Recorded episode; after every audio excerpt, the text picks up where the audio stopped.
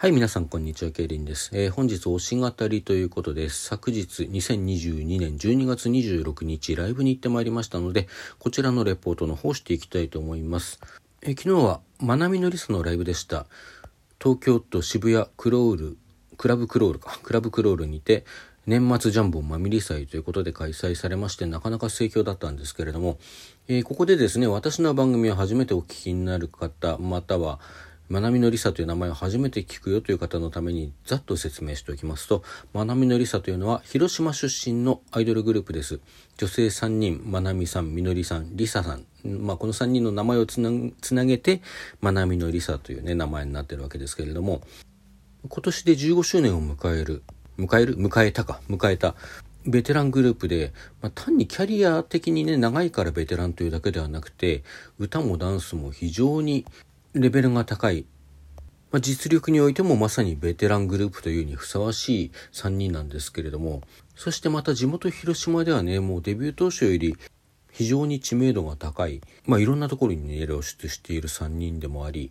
まあ、昨年にはね、全員味噌汁を迎えたということで、まあ、その時の当時のお話では、まあ、まだまだ続けていってくれるんじゃないか。まあ、例えばね、アイドルで言うと、あの、ねぎっこさんという、グループの方なんかは全員メンバーが結婚してらして今あのお子さんが2人と2人がお子さんがいらっしゃるんだったかな？ちょっとはっきり覚えてないですけれども。まあそういうねあのアイドルグループさんもいらっしゃる中でマミリもずっと続けていってくれるんじゃないかななんて思っていたんですけれども非常に残念なことにですね今年の3月末、まあ一般には4月1日ですかね、4月1日に1年後、つまり来年の4月1日にラストライブを行ってそこで解散しますという発表がなされまして、まあファンとしてはですね、この1年をできるだけ少しでもいいものにするために全力で応援し、推し、まあ、あの、ライブをね、楽しんでいるという、そういった状況でございます。まあ、私の場合はなかなか行けなかったりもするんですけどね、この中でも数えるほどしか行けてなかったりはするんですけれども、まあそれでもね、できるだけ最後の1年ということで、残りもう3ヶ月ぐらいになりましたね。楽しんで、このまなみのりさというグループの優秀ですね、目に焼き付けていきたいなと、こう思っている次第でございます。さてさて、そんな中で行われたライブでございました。まあ、学びのりさとしてもですね、その最後の1年に、あの、100回ライブをするという公約を考えてたりもしましてですね、100回じゃなかったかな？もっとだったかな？まあ、とにかくね、あの、たくさんライブをしますという公約を掲げていることもあって、非常に忙しい日々を過ごしていらっしゃるようなんですけれども、まあ、広島、地元広島と東京の2拠点ということでね、まあ、どうしてもここの、あの、2都市のライブが多くなるわけです。まあ、時には他の都市に遠征したりもしてますけれども、で、来年1月14日にはその広島でね、あの、最後の大規模なライブということで、まあ、最後とは限らないのかな。まあ、でもこう、非常に大きなライブということで、アステルプラザで、えー、非常に大規模ではありながらフリーのね、ライブを行うということで、あの、多くのファンがですね、東京からも駆けつけるということで、私も行きたかったんですけれども、ちょっとね、まあ、諸事情ありまして難しいところでございます。で、まあ、それも含めて広島と東京行ったり来たりしながらですね、忙しいライブをまあ、ライブ以外にもねいろんな活動をしているまなみのりさなんですけれども東京ではもうずっと毎月えー、無料定期というのを行ってまして、まあ、30分、1公演につき30分程度、1日に2公演あるあのフリーライブをですね、えー、毎月1回行ってるんですね。で、東京でやってるライブがそれと、まあ、あとは対バンのイベントがここのところ多くって、8月にね、15周年ライブ、ワンマンライブを行って以来、あのー長い尺のライブというのをずっとやってないんじゃないかっていう話が、あの、3人の間で言ってたらしくてですね、じゃあ12月の無料定期をやるはずだった日に、ちょっといつものこう30分5曲ですか、5曲のね、公演を2回というだけじゃない、あの、長尺のライブをやろうよっていう話になったらしいんですね。まあ、それが今回のこの、年末ジャンボマミリ祭だったわけですけれども、さあさあすっかり前置きが長くなりました。ライブがどうだったかという話なんですけどね。いやいや、これライブレポートのたびに、あの、どんな方のどんなライブでも、最初はこれしか言ってない気がするんですけども、最高でしたね。まあ、あの、マミリンの場合はですね、11月の、えー、それこそ無料定期の時ですかね、その時から、まあ、それと同じ箱だったということもあってですねそのクラブクロールという箱では声出しが解禁になってましてまあ、もちろんマスクとはねしたままではあるんですけれども。で今回も声出しありのライブで私はまなみのりさはあのコロナ禍になってから存在を知ったのでその声を出したライブがどういう状態なのかというのをまあ映像とかねそういうものを通してしか知らないんですよね。まあ、知らないというか知らなかったんですよ。それがまあ今月、先月ですか、先月の無料定期に行ったらば声出しが OK で、おおと思ったらその3日後にもまたですね、あの、ファンクラブ限定のライブがありまして、ちょっとこれ2つともレポートを上げてないんですよね。大変申し訳ないことに。まあでもね、その時声出しが OK で、まあ、尺は短かったんですけど、どっちも、おおって思ったところはあったんですよね。で、今回、そして長尺の声出し OK のライブということで、むちゃくちゃ盛り上がりましてですね、まあ、そういう点でも楽しませていただきました。あとね、あの、最初に、え君の心という楽曲がありまして、最初にそれをやったんですけれども、入場する時にこう紙が配られましてね、それを見たらなんか書いてあるんですよ。今月はみのりさんのお誕生日月ということもあって、みのりさんにサプライズを仕掛けたいと思います。で、君の心をやるっていうことがそこに書いてあって、君の心って最初みのりさんだけが出てきて一人で歌い始めて、途中からこうコーラスを入る、コーラスに入るタイミングで二人がこう登場するという、そういうこう楽曲なんですよね。で、そこであえて二人が出ていかないっていうサプライズを仕掛けて、あの、みのりさんの反応をみんなで楽しみましょうっていうことでですね、まあこれ実際に、あの、やれ、やってまして、途中までこう、お一人でね、いつも通りお一人で歌い続けていて、あの、入るためで入ってこない。あれ？っていう顔でこう周囲を見渡してそれでもしばらく歌い続けてたんですけども何かトラブルがあったんじゃないかと思ってねちょっと裏にこう行くような一場面があったりもしました。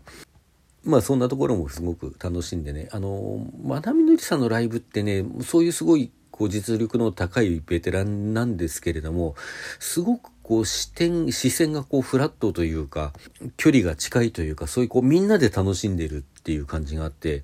まあ、例えばですね、昨年解散してしまった私の、あの、初めての推しであり、まあ、今でもこう、殿堂入りと言っていい、あの、アイドルグループである、あゆみくりかまきなんかも、こう、一体感という意味では同じようにあったんですけれども、すごくこう、煽られて煽られて、こう、わーって巻き込まれて、こう、一体になってるっていう感じがあって、まあ、それとはまた違った、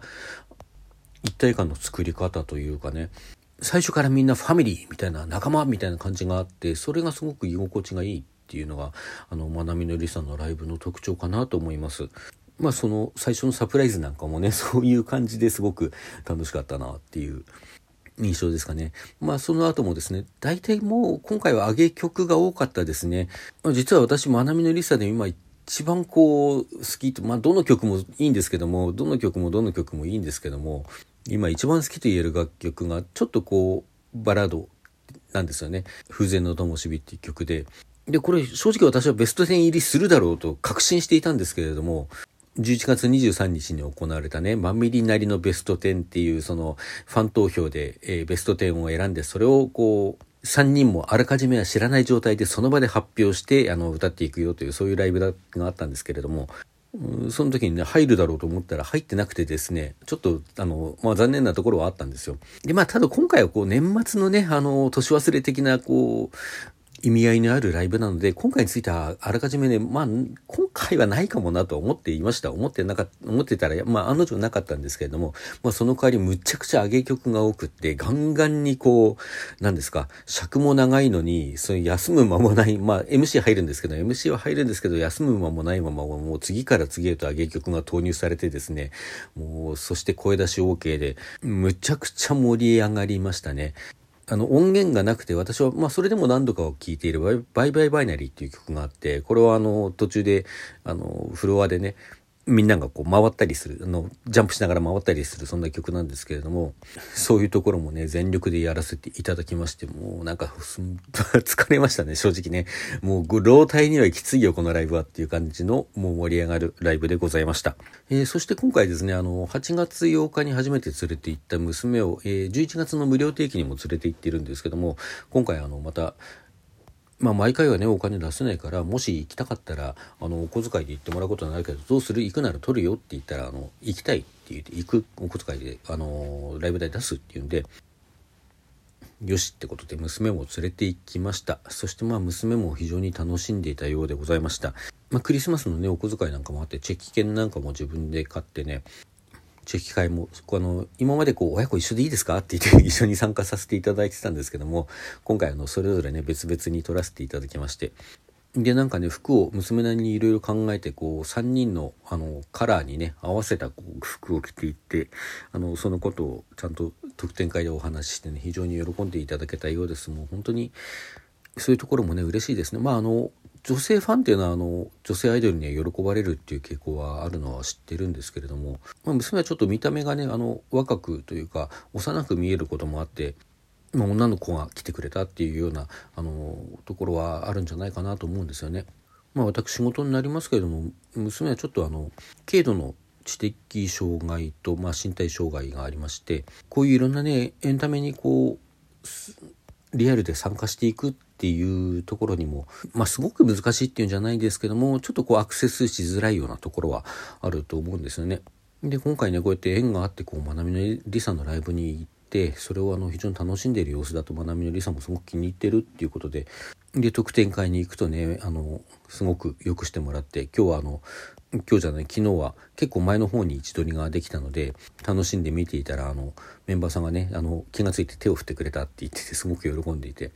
そんなね体験させていただいていることを含めて非常にあの感謝してますね。いやまあそのことはまあ抜きにしてもですね非常に楽しいライブでございました。まなみのりさのライブね、本当にあの、数えるほどしか行けてないんですけれども、行くたびにね、本当に終わんの。ね、本当に終わんのって今から撤回してもいいんだよって本当に思うね。まあなんかね、発表された時には、すっごいショック受けながらも、いやでもまあまだ1年あるしなっって思ってたんだけども、あっという間に半年も過ぎて残り3ヶ月です。今ね、1月14日ステルプラザにも行けないことも含めてこれからどの程度行けるのかわからないですけれども、もちろんラストライブはね、また娘とものも行くつもりでいるし、